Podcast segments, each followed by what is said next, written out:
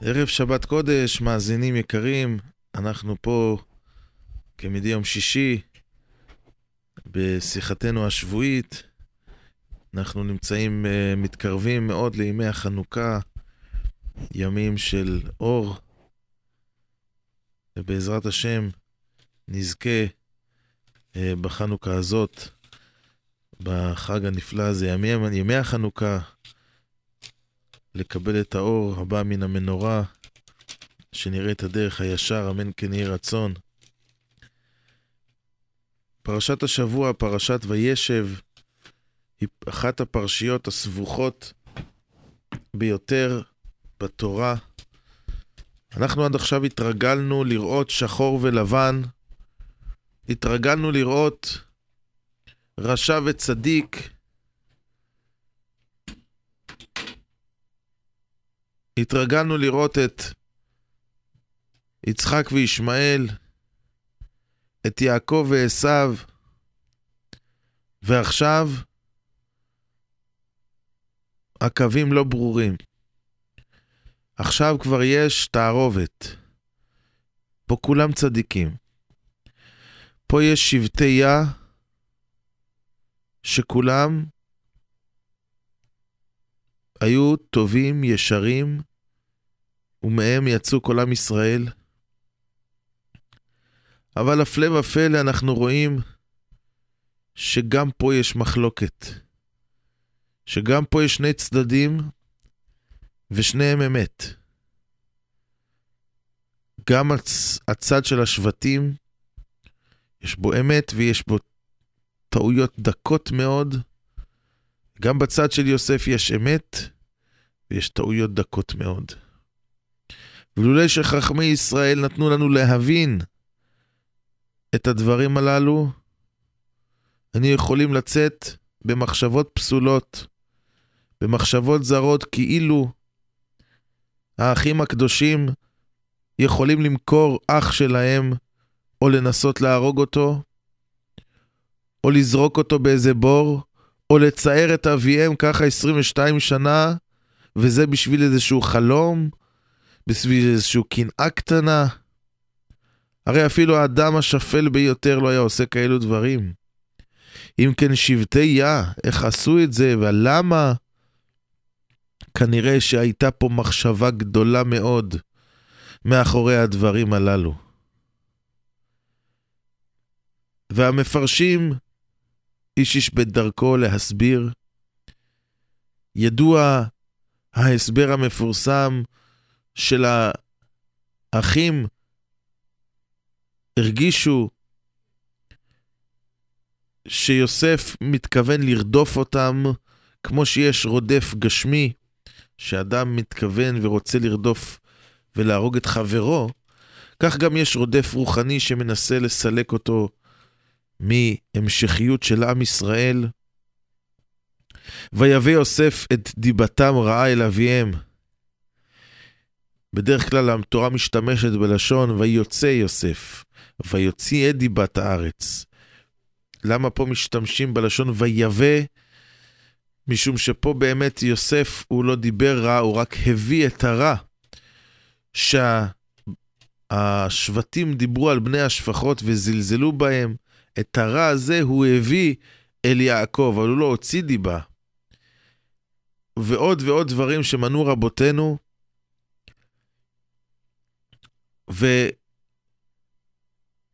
והאחים הרגישו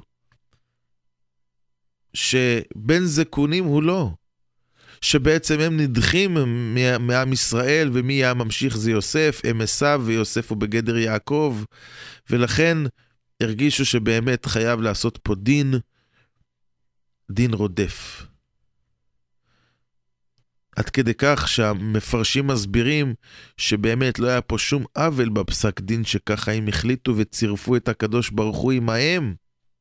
רק היה פה חיסרון דק של רחמים, שלא שמענו אליו בהתחננו אלינו. וכן ראובן, שהיה אומר, הילד איננו, ואמרתי לכם, אל תשלחו בילד, הוא כל הזמן מזכיר את העניין של הילד, שגם אם הוא עשה איזה משהו שלא כדין, תמחלו לו כיוון שהוא נער. כך כותב הרמב"ן. אבל גם ראובן היה בדעה איתם, רק הוא חשב שלא צריך להחמיר פה בעונש, כיוון שיוסף הוא סך הכל נער. ולכן ראובן אומר להם, תשליכו אותו אל הבור, והוא מתכנן לחזור אל הבור ולקחת אותו ולהחזיר אותו ליעקב. ורואים פה שראובן בשאר, משאר כל האחים דווקא ניסה להחזיר, וניסה לנקוט פה בעמדה של רחמים. והסיבה לזאת, כתבו במדרש, למה דווקא ראובן הוא זה שיצא פה להגן על יוסף? אומר המדרש, כאשר יוסף סיפר את החלומות, והנה השמש והירח ואחד עשר כוכבים משתחווים לי, כולם קינאו וראובן שמח. מדוע ראובן שמח? אומר המדרש, משום שראובן חטא בחטא בלבל יצואי אביו, שלמדנו בשבוע שעבר, שכאשר מתה רחל, לקח יעקב את מיטתו ושם אותה באוהל בלהה, שהייתה שפחת רחל, וראובן טבע עלבון אמו, ואמר איך יכול להיות שרחל הייתה צרה לאמי, בסדר, ללאה, אבל שפחת רחל היא תהיה יותר גדולה מאמי? לא ייתכן. ולקח את מיטתו של יעקב ושם אותה באוהל אמו לאה. והמעשה הזה מעשה חמור ביותר שיעקב כעס עליו, ועוד מעט גם נסביר למה. מיטתו של צדיק זה לא מיטה שלנו, זה דברים נשגבים ביותר. והוא כעס, והוא הדיח את ראובן מהבכורה. וראובן ישב בשקו ותעניתו ועשה תשובה, ושהוא שמע את החלום שיוסף מספר, אני השמש והירח ואחד עשר כוכבים, ראובן שמח, הנה אני גם בחשבון. גם אני נחשב עם השבטים ביחד. אני כבר חשבתי שנדחיתי ואני לא חלק מהשבטי יה, אבל יעקב מונה אותי איתם. כשהוא שמע את החלום, הוא שמח שמחה גדולה. אותה שמועה, הם יצר להם קנאה, ואצלו יצר שמחה, שהנה אני עם השבטים. ראובן חטא וטעה ושגה בעניין של בלבל יצואי אביו, שלקח את המיטה. הוא לא הבין את החשבונות שיש ליעקב, והוא עשה מעשה. מפה אפשר ללמוד שיעור גדול על נושא שנקרא דעת תורה. לפעמים התורה אומרת משהו ואדם לא מבין. למה? למה זה ככה? יש דעת תורה. דעת תורה זה דבר הכי חזק שיש בבריאה. זה ציוויו של השם, רק אתה לא יכול לשאול את הקדוש ברוך הוא, אז אתה שואל את התורה. ולפעמים הדעת תורה מחליטה משהו, והמשהו הזה, זה רצון השם. ואדם לפעמים לא מבין, ושואל שאלות, ופותח מלחמות, ומדבר דיבורים ולשון הרע ורכילות והכל בשם הצדק, ובעצם הוא רודף, והוא טועה והוא שוגה, והוא יצטרך לשבת בתשובה כל ימיו על זה שהוא פגע בדעת התורה. כי ראובן חשב שהוא לא מבין איך יכול להיות שיעקב עושה כזה מעשה, שלוקח את המיטה ושם אותה באוהל בלעה, איך יכול להיות? זאת שפחת אמי, שפחת צרת אמי. וכי אמי תהיה יותר גרועה ממנה? יש שאלות טובות. יש שאלות קשות, אבל יש אמונה וזה מה שמחזיק אותנו. אם בכל הדורות לא היו נשמעים לדעת תורה, לא היה נשאר מעם ישראל פירור. כל אחד היה מושך לכיוון אחר. רק בגלל שהיו מנהיגים, והיו רבנים, והיו משמיעי קול, ואומרים זה אסור וזה ככה, איפה זה כתוב? למה זה כתוב? למה הרב אומר ככה? מי אמר לו? מי זה? הוא מחפש כסף, הוא רוצה כבוד. הוא... כל מה שמדברים, לא נשאר מעם ישראל פירור. כל הבעלי מחלוקת היו עושים לעצמם מחלוקת וחולקים, וגם ככה נפגענו הרבה מזה, אבל ודאי שאם לא היו צדיקים וחסידים שנשמעים לדעת תורה, ומבטלים דעתם מפני דעת תורה, לא היה נשאר כלום מעם ישראל. שבת שירה אנחנו נוהגים לתת פירורים של לחם ליונים, לעופות, לציפורים. למה? מכיוון שביציאת מצרים, משה רבנו אמר לא יהיה מן ביום השבת, ודתן ואבירם שרצו לבטל את דעת התורה מעם ישראל, הלכו ופיזרו מן סביבות המחנה ממה שהיה שלהם, ורצו להכחיש את דברי משה רבנו.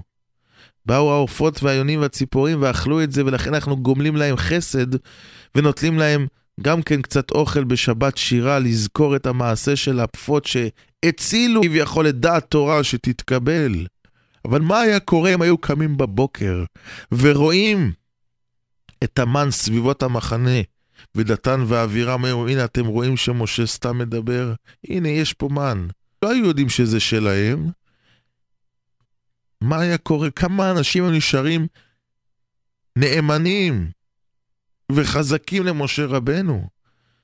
ולא מדברים פה על אדם סתם שבא ואומר, אלא על אדם שהוציא אותם ממצרים והביא עשר מכות וקרע את הים, ועדיין יש שאלות עליו, ועדיין יש ספקות, ועדיין יש מחלוקות, ועדיין קם עליו קורח, ועדיין זה תלוי אם יראו מן או לא יראו מן, כי ככה נפש האדם, אדם שלא מבטל דעתו לתורה, אדם שאין לו רב שהוא נשמע לו במאה אחוז, זה מראה שאין לו דעת תורה, זה מראה על גאווה, זה מראה על, על דבר שהוא לא מסוגל לקבל דעת אחרת משלו.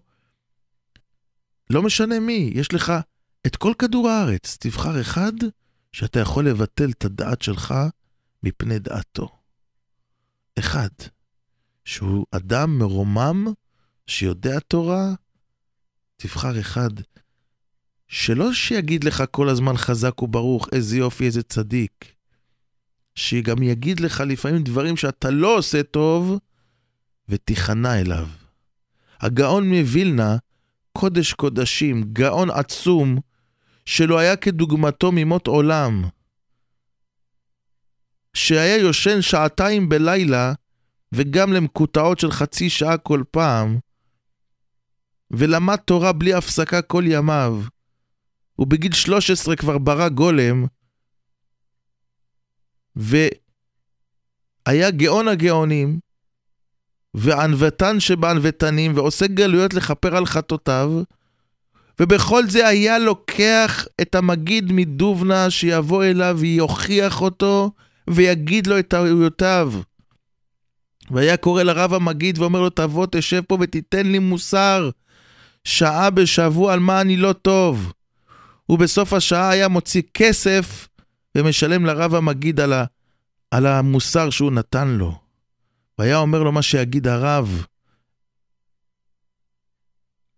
אפילו הגאון מווילנה, יש אנשים שאפילו לדרגה הזאת לא הגיעו. הם כבר מעל הגאון מווילנה. הם לא צריכים אף אחד, הם יודעים הכל. אין להם מורה ואין להם מדריך, והמשנה באבות שאומרת עשה לך רב, זה לא מדבר אליהם.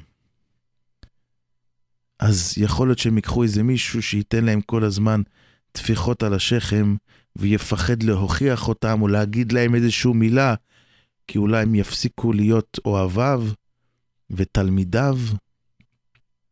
אבל מי שרוצה להסתכל באמת ללב שלו ולהגיד, האם אני בסדר או לא בסדר, אני לא יודע.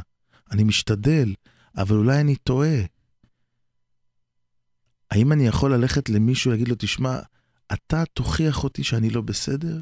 אתה, שאתה קרוב אליי, שאתה רואה אותי. תגיד לי, מה אני לא בסדר? אני רוצה להיות יותר טוב. וכי אדם שיש לו חליפה יפה, ויש עליו איזה כתם, ומישהו יגיד לו, תשמע, יש לך פה כתם, תיזהר, זה לא יפה, הוא יכעס עליו, הוא ישמח. יש נשים שלוקחות מראות בשביל למצוא את הפצעים שיש להם בפנים, או ב... לוקחים מראות מגדילות. הפצע הוא קטן, אבל הם מגדילים אותו. לראות בדיוק איפה הוא, לראות בדיוק איך לטפל בו. ויש מראות מגדילות עם אור ועם מגדיל מן המגדיל שעוד יותר מגדיל.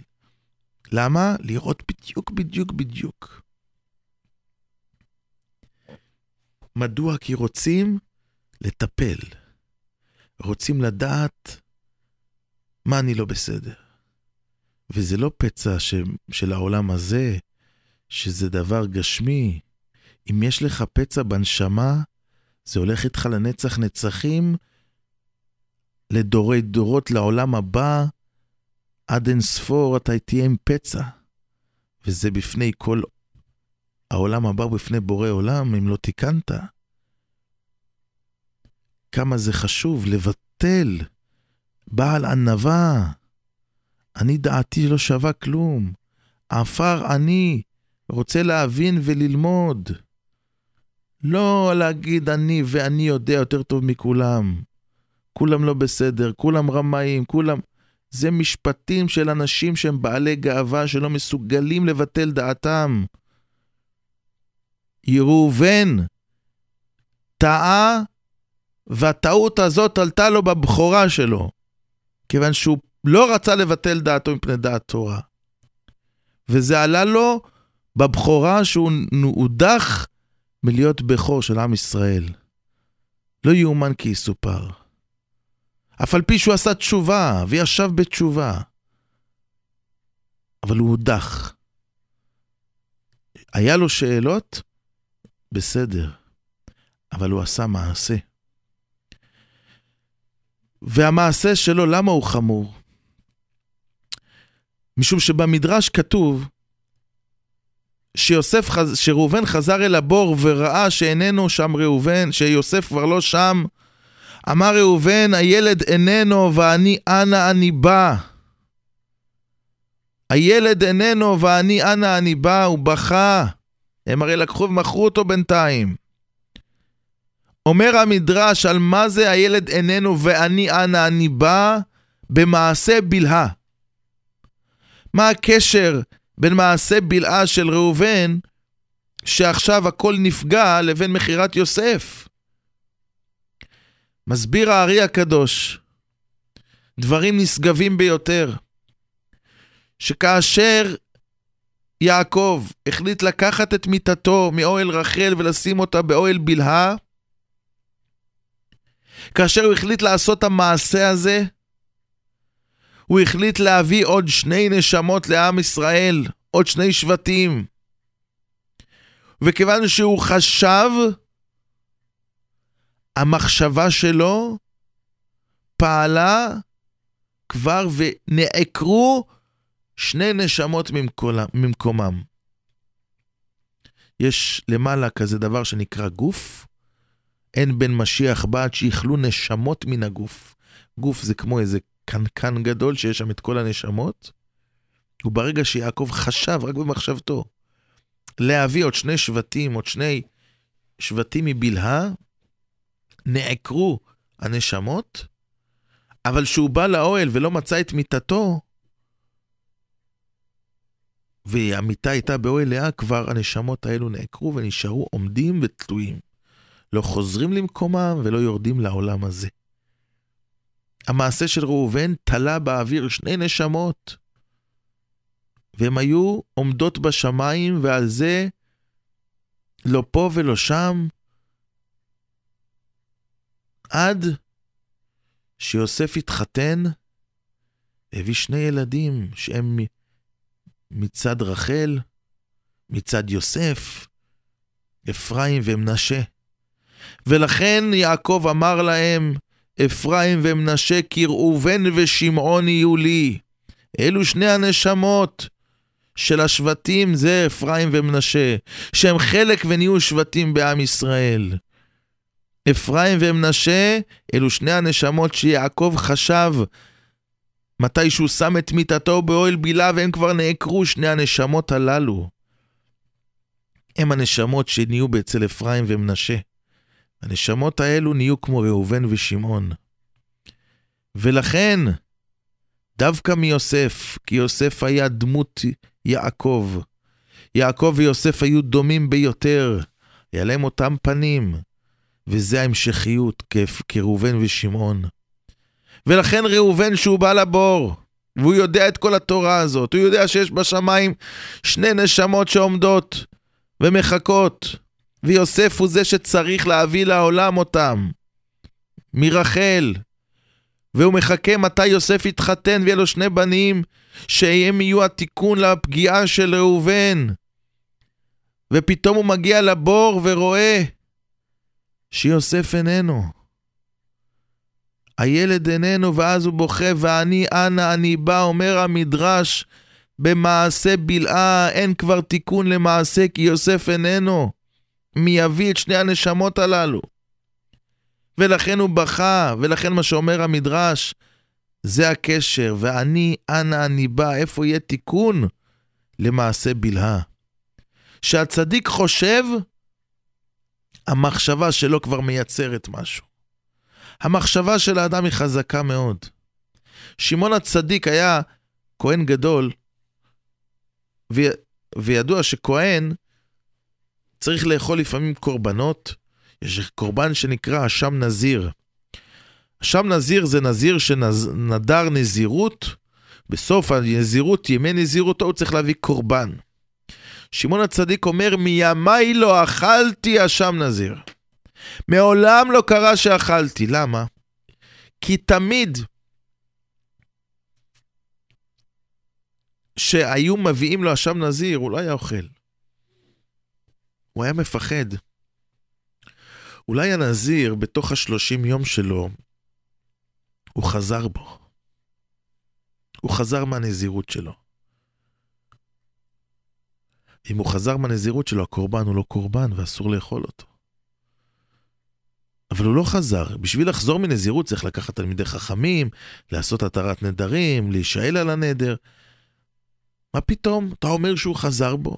אולי חזר בו. והמחשבה שלו כבר פגעה בקורבן, אני לא רוצה לאכול קורבן כזה.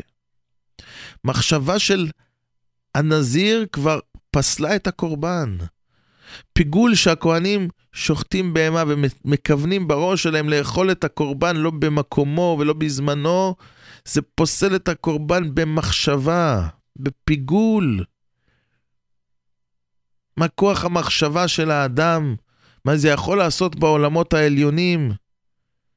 ערעור אחד שלא במקומו, מחשבת הצדיק עקרה נשמות כבר בשמיים. ראיתי בשם האדמו"ר מבובוב שהוא אומר שאדם, הוא היה אומר שהוא שותה כוס תה, הוא לא צריך שישימו לו בפנים סוכר. מספיק לו להסתכל על הסוכר. הוא אומר, אני מסתכל על הסוכר, זה כאילו כבר שתיתי. כי הרי אדם שטועם, הוא טועם בראש, לא טועם בפה. המוח, שמה זה הכל, כל העניין של הטעם. שהרי כתוב למשל, כתוב למשל שיש בשבת מצווה להדליק נרות. מדוע? משום שלא לאכול בחושך, משום עונג שבת. וכי יש הבדל לדג אם רואים אותו שאוכלים או לא רואים? הטעם הוא אותו טעם. אלא ודאי שרואים שכאשר לא רואים, זה לא אותו דבר. אומרים האוכל של אימא הכי טעים. למה? ניקח אותו למעבדה, זה אותו אוכל כמו במסעדה. אבל כיוון שאדם אוכל בראש, יש לזה טעם אחר. אדם שמכבדים אותו ונותנים לו לאכול בכבוד, זה לא כמו אדם שזורקים לו את האוכל. כי אדם אוכל בראש, במחשבה. הוא לא צריך באמת לטעום טעם מתוק, הוא מספיק שהוא יחשוב על זה שזה מתוק.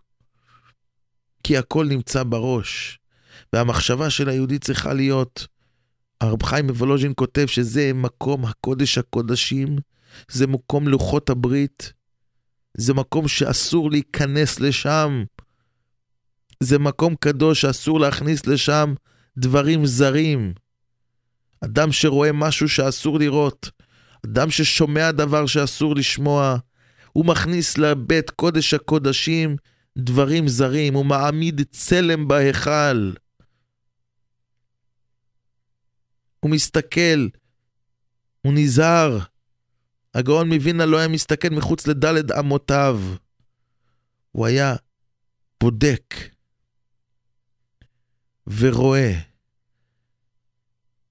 מה קורה מסביבו, אם יכול להרים את העיניים או לא יכול להרים את העיניים, זו מחשבה גדולה. למה? כי אם ראית משהו נחרט לך בראש, זה נכנס לתוך קודש הקודשים. שמעת משהו לא יצא לך מהאוזן לעולם. השמיעה והראייה, מחשבות כוחם גדול מאוד. יעקב אבינו עקר נשמות עם מחשבות. אבל אנחנו רואים דבר מאוד מאוד מפליא. יעקב אבינו, ברוב צדקותו וקדושתו, אמר לו הקדוש ברוך הוא, תדע לך שאם ימות בן אחד בחייך, לא תראה פני גן עדן. אם ימות בן אחד בחייך, לא תראה פני גן עדן. אז אני שואל שאלה עכשיו. באים ליעקב ואומרים לו, תשמע, יעקב אבינו, טרוף טורף יוסף. כשיעקב שומע את הבשורה הזאת, הוא מבין שגן עדן לא יהיה לו. הנה, נפטר לו בן בחייו. מה קורה עכשיו? אם למשל היה מגיע הקדוש ברוך הוא לאדם בחלום, אליהו הנביא אומר לו, אתה, משה בן דוד, אתה, אין לך גן עדן, סגור וברור וחתום. אתה לא הולך לגן עדן, נגמר. הודעה ישירה מבורא עולם. האם אדם היה ממשיך לקיים תורה ומצוות קלה כבחמורה? או שהיו מוצאים אותו למחרת על הבוקר כבר, אה, אין לי גן עדן? אז אני מחר כבר בקריביאנס. או שהוא היה ממשיך אותו דבר בדיוק. יעקב אבינו לא זע ולא נד מהתלמוד תורה שלו, מהמצוות שלו. נכון, הוא היה בצער, אבל הוא המשיך, הוא לא כפר, הוא לא, הוא לא שאל שאלות, הוא לא זז כהוא זה מהקדושה והצדקות שלו. אבל אמרו לך, אין לך גן עדן. הצדיק לא עובד את השם בשביל גן עדן. הוא עושה מצוות השם כי זה רצונו יתברך. הוא לא צריך הבטחות, ויהיה לך טוב, ותבוא לשיעור, ותתקבל כסף בפרנסה, ויהיה לך ברכה, ותצליח בשלום בית, ותצליח עם אשתך. נכון שזה יקרה, נכון שיש טובה, נכון שיש גן עדן, אבל זה לא המניע את הצדיק. את הצדיק מניע רצון השם יתברך, וזהו. שום דבר אחר לא. תיתן לי, לא תיתן לי, זה לא משנה. מה אתה רוצה? מה אתה רוצה ממני בורא עולם? זה אני שלך. זה הכוח של אדם שהוא בדרגה גדולה מאוד, שנקרא עובד מאהבה. לא מהירה לו מפחד גיהנום, ולא בשביל השכר, בשביל לראש גן עדן, אלא עושה האמת מפני שהוא אמת, כך כותב הרמב"ם.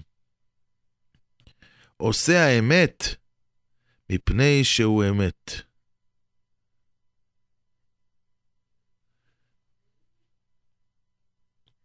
דברים נפלאים. ואילו בצד השני, אנחנו מוצאים את עשיו. מוריי ורבותיי, עשיו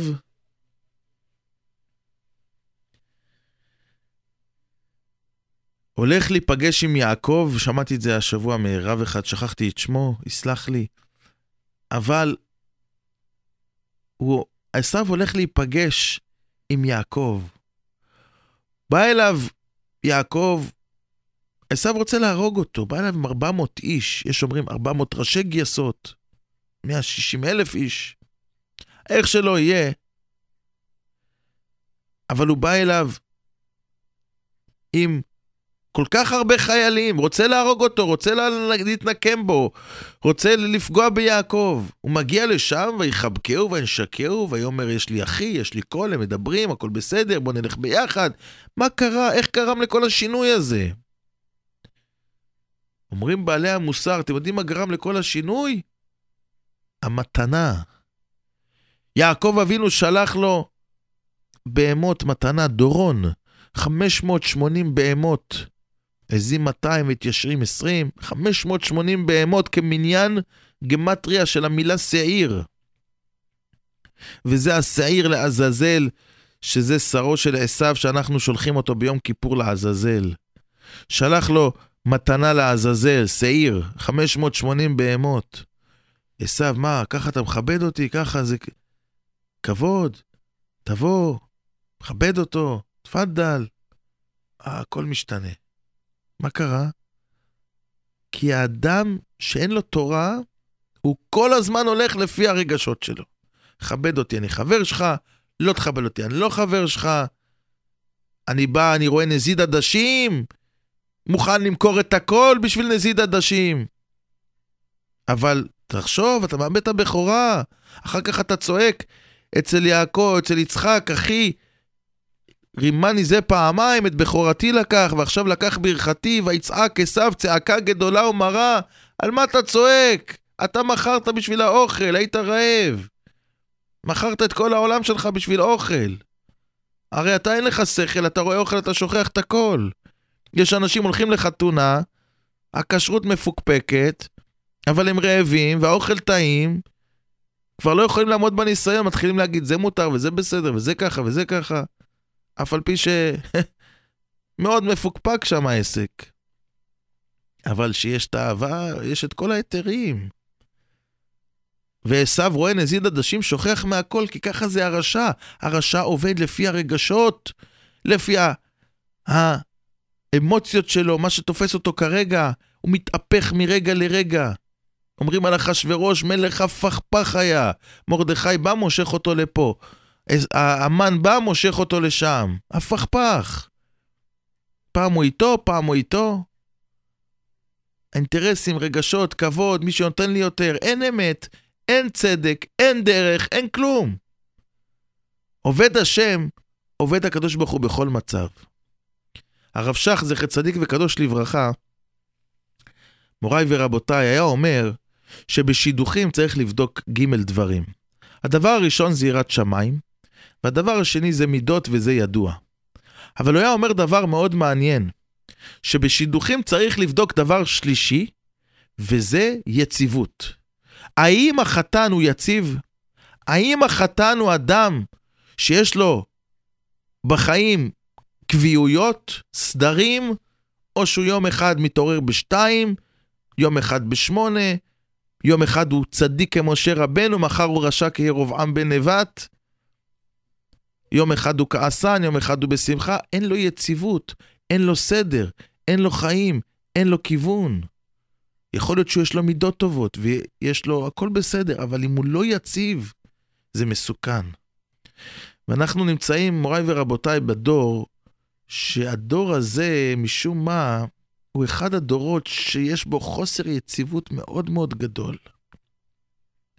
כל דבר קטן שקורה לאדם משנה לו את המצב רוח, גורם אותו לעשות מודי, והוא... כל היום שלו וכל השעות שלו משתנות לפי המצב רוח שנתפס באותו יום. יש אנשים שהם כל הזמן נתונים למצבי רוח. יש אנשים שלוקחים כדורים להשפיע על כל מיני דברים שהם צריכים, רפואה, והכדורים משפיעים עליהם על המצבי רוח. יש אנשים שהם סתם, יש להם מצבי רוח. יש אדם, אתה מסתכל עליו, אתה לא יודע להגיד לו בוקר טוב היום, לא להגיד לו, איך הוא קם, איך הוא... מה קרה? לפני מאה שנה אדם היה קם שחרית כל בוקר, 60-70 שנה, אותו דבר, אדם יש זקנים כאלו. אתה רואה אותם בתפילת נץ 60 שנה בזמן, בלי פספוסים. תענית אסתר, תשעה באב, חתונה של הבן, אירוסין של הבת, הם שם. כל בוקר, ייהרג ואל יעבור. למה? מאיפה זה בא, הכוחות האלו? שיש להם יציבות. באים לשיעור תורה, לא מפספסים. שנים. קבוע, קבוע, קבוע. יציבות. זה מעלה שאין כדוגמתה. אבל היום כל דבר קטן מרסק. קיבלנו איזה טקסט מסאג' על הבוקר שלא בדיוק מצא חן בעינינו, כל היום הלך. נפלה לאישה הפרוסה שהיא מרחה לבן שלה לרצפה, It's not my day. מה קרה? נפלה הפרוסה? It's not your day? מה זה השטויות האלו? איפה אנשים הולכים? בא אליי השבוע אדם שנותן אוכל לילדים בבני ברק שאין להם אפילו אפשרות להביא ארוחת עשר, לחם עם טונה, לחם עם חומוס, אין כסף להורים, מגיעים עם סנדוויצ'ים, עם לחם מעופש, עם לחם רקוב, עם, עם בייגלה, אין להם כסף אפילו ללחם עם חומוס. יש לו ארגון שנותן אוכל לילדים לארוחות עשר. ואתה יושב עם כיכר לחם כזאת, טריה, חסד השם, יש לריח משגע. איזה חסד השם, יש לך גם קרים צ'יז למרוח, השם נתן לך גם עודף של טובה, ומרחת את זה, בטעות זה נפל, אז כבר זהו? אז כבר אין מצב רוח? ואם נשפך לך בטעות קפה על החולצה בכלל, זה יום ארור שבימות שנה.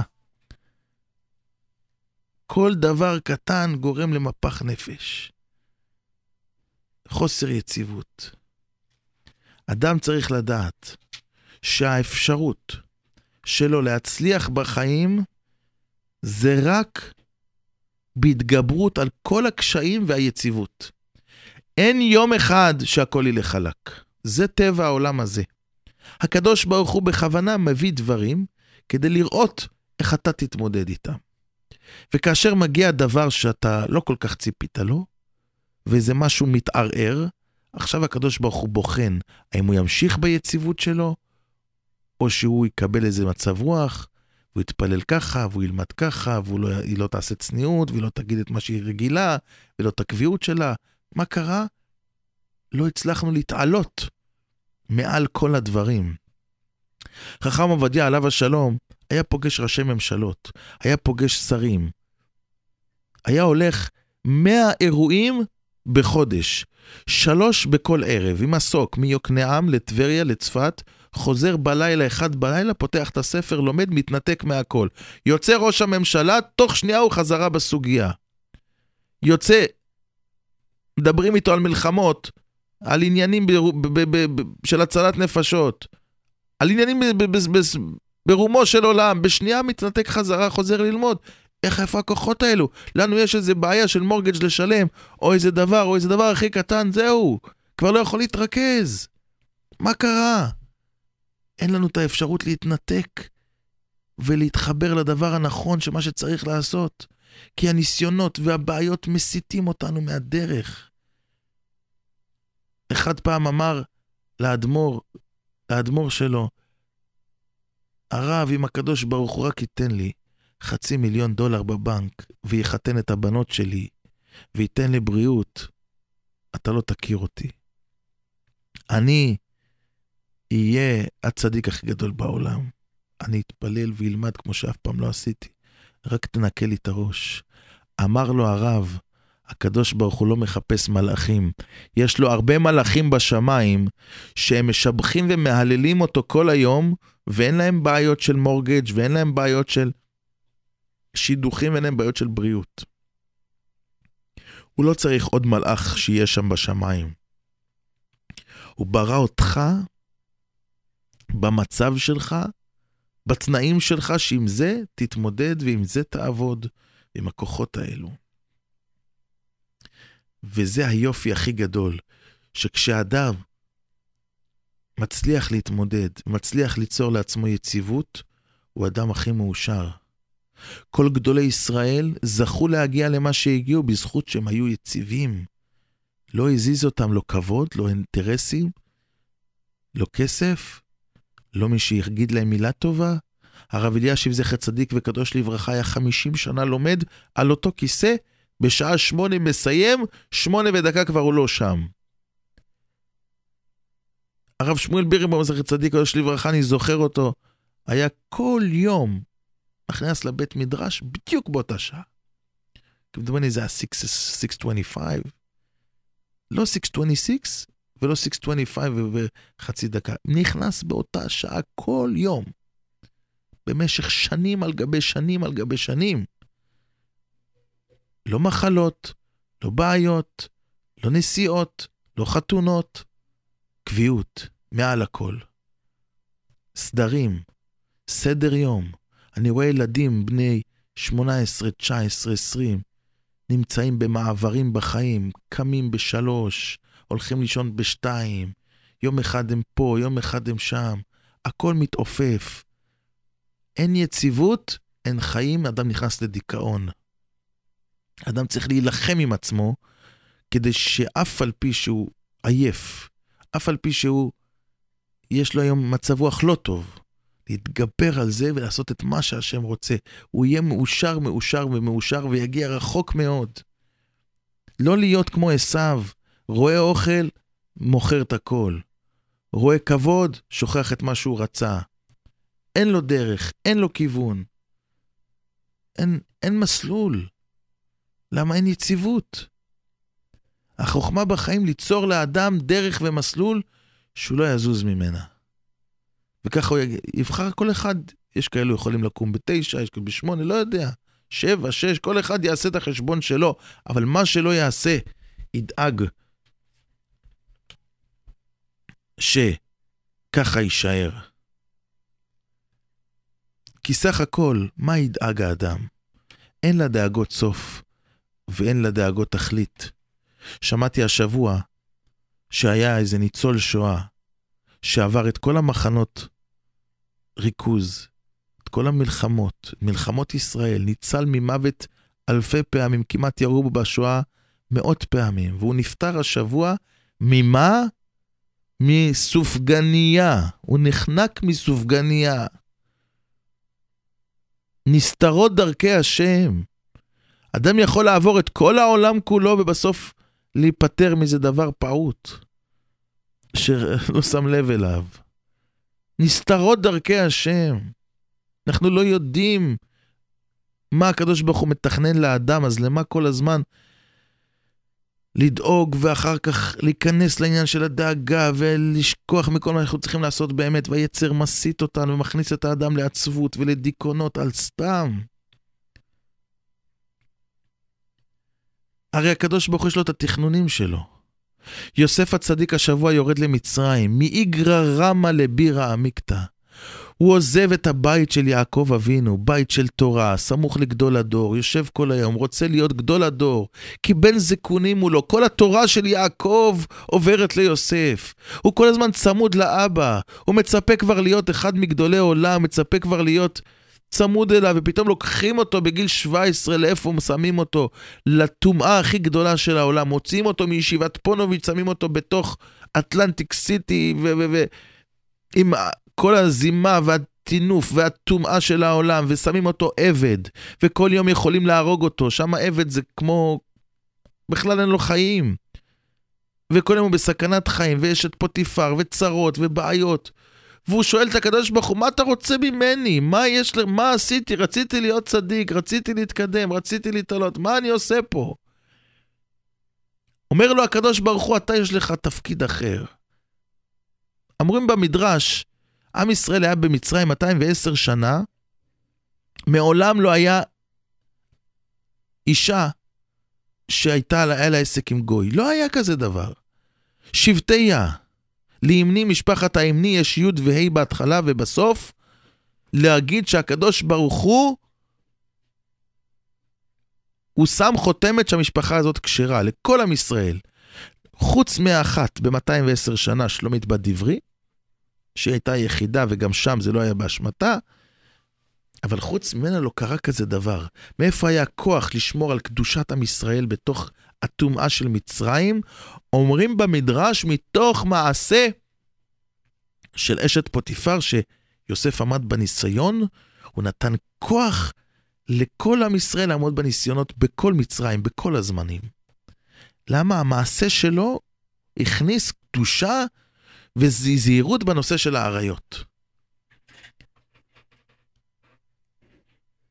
יוסף שם אומר, מה אני עושה פה? אומר לו הקדוש ברוך הוא, אתה, יש לך תפקיד אחר. אתה עכשיו תעזוב את הישיבה, עכשיו אתה צריך לבוא לפה, להציל פה. היה אחד בשואה, קראו לו, כמדומני, הרב וייסמנדל. צדיק וקדוש מפורסם, היה גאון עצום.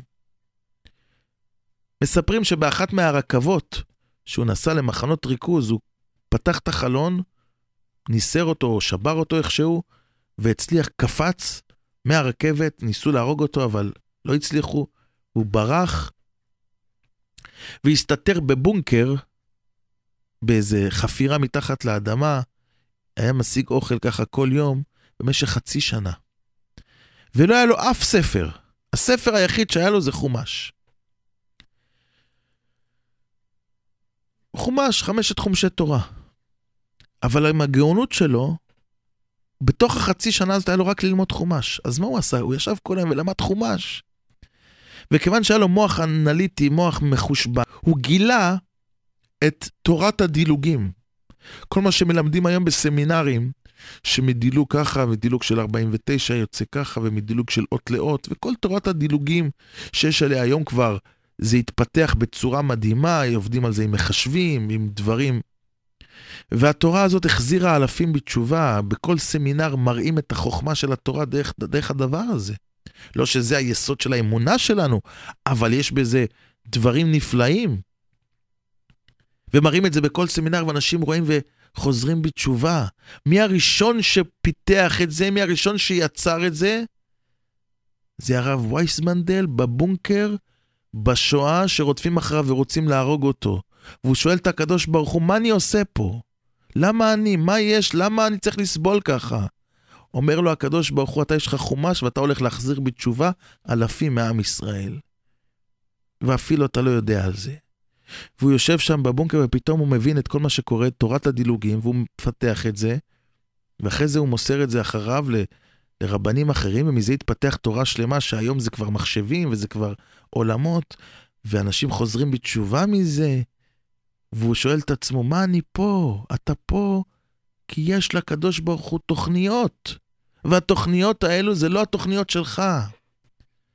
ולכן האדם צריך להיות סמוך ובטוח על בורא עולם. שמה שהקדוש ברוך הוא יביא עליו וייתן, זה לא בידיים שלנו הרבה. לכן הוא צריך לעשות לעצמו דרך יציבה ומסלול. לא כל שוקולד יפתה אותו, לא כל כסף ימשוך אותו, לא כל כבוד. ועל ידי זה שיש לו מסלול ודרך וכיוון, והוא לא כל הזמן נתון למצבי רוח משתנים כמו כל הזמן משהו אחר. אשתי אמרה לי, זה הבעלי אמר לי, כל הזמן מצבי רוח. יציבות. stable. ואז הוא נהיה יעקב אבינו. תיתן אמת ליעקב. אומרים לך, אין לך גן עדן, אני ממשיך. לא מעניין אותי כלום, מעניין אותי מה צריך לעשות. נכון, הוא היה בצער, אבל מה צריך לעשות? ומה שצריך לעשות זה הדבר הכי חשוב. אם כן, מוריי ורבותיי, ניקח מאיתנו מכאן שיעור חשוב להתייצב ולעמוד מול כל הניסיונות באופן חזק, לקיים רצונו יתברך. אנחנו בגלות מדליקים את המנורה בתוך הבית. בארץ ישראל מדליקים את המנורה מבחוץ. בחוץ על הארץ הייתה תקנה להדליק בבית. גדולי החסידות אומרים שזה להדליק בגלות, עכשיו צריך להדליק את האור בתוך הבית. אחר כך האור כבר יצא החוצה, אבל קודם כל, שאנחנו, שלהבת התורה, תדלק בליבנו.